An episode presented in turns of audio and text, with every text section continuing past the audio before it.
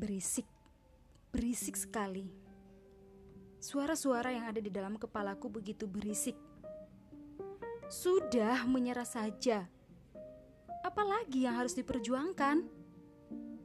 Tidak, belum, belum saatnya kamu menyerah. Kamu masih bisa, kamu kuat, kamu tangguh.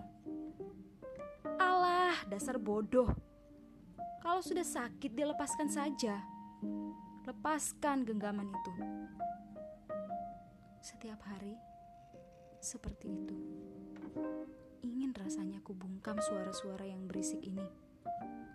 Apa daya? Yang berisik-berisik itu adalah isi kepalaku. Seandainya itu suara-suara yang keluar dari mulutku, akan kubungkam mulutku.